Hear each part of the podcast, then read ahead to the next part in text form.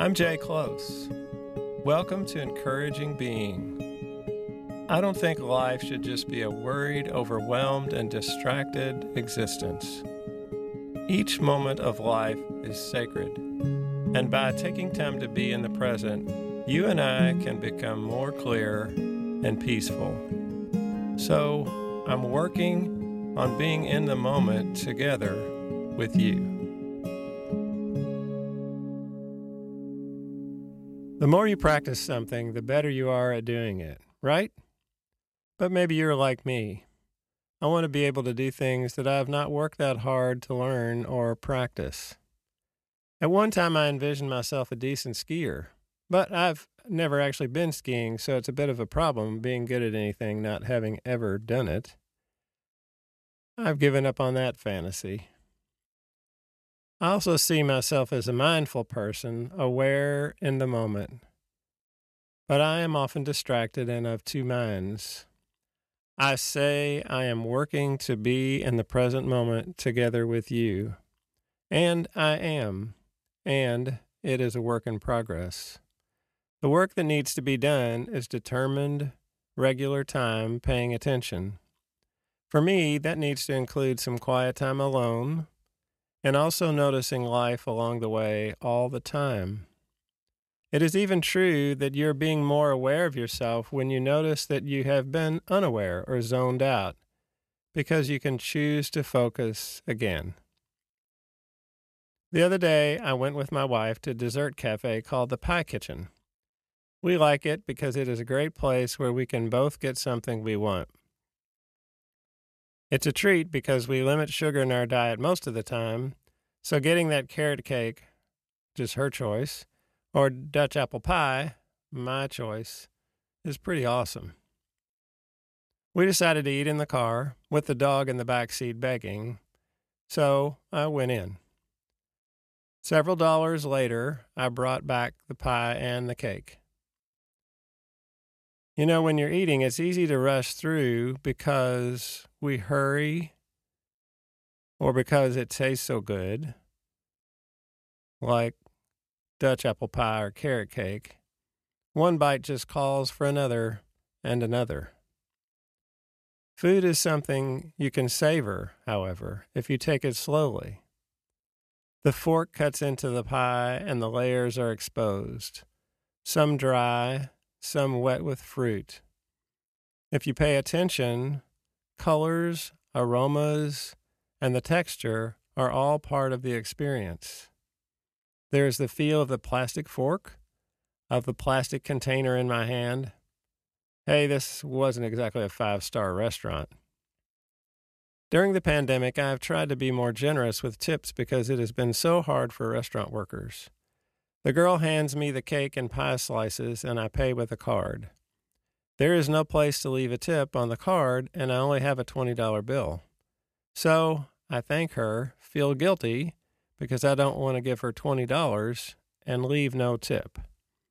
Then I leave my debit card in the card reader and walk away. We have a nice time on this sunny day sitting in the car eating. I with my pie, my wife with her cake, and the dog with a dog biscuit. We are right outside for 10 minutes or more, and my card is inside. Not once did it occur to me that I didn't have it. Hours later, I was at another business and looked in my billfold to grab my debit card, and it was not there. We retraced our steps, first thinking I would have used it last at Kroger yesterday. Then we remembered the pie kitchen. I called them, and they had it. So a late night trip back out was made to retrieve my poor memory or lack of concentration.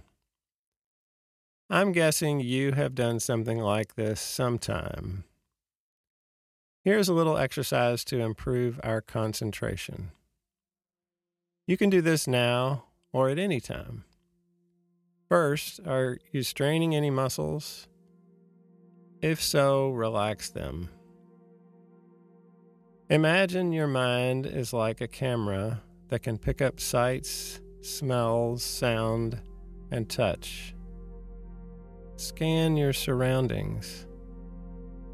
Just notice what is going on. Take turns for each sense. What do you see up and down and around you? Do you notice any smells? What layers of sounds do you hear? When you notice what is touching you, where do you feel pressure, softness, or do you feel anything sharp? Like a good dessert, savor these senses.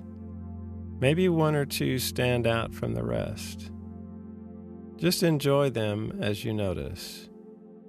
You can get better at this with practice, and the experience will be deeper. Maybe it will help you remember things. Let's end with this scripture from the NIV version. No discipline seems pleasant at the time, but painful. Later on, however, it produces a harvest of righteousness and peace for those who have been trained by it. Hebrews 12 11. How does that message strike you? Does it comfort or challenge you? It reminds me of the saying, What is hard in the short run is better for you in the long run. Listen to it again and see what stands out that you can apply to your life. No discipline seems pleasant at the time, but painful. Later on, however, it produces a harvest of righteousness and peace for those who have been trained by it. I'm really glad you listened to this episode of Encouraging Being. I can support you best if you listen regularly because being in the moment takes practice. Subscribe wherever you get your podcasts and tell somebody you care about to listen in. To learn more, check out encouragingbeing.com.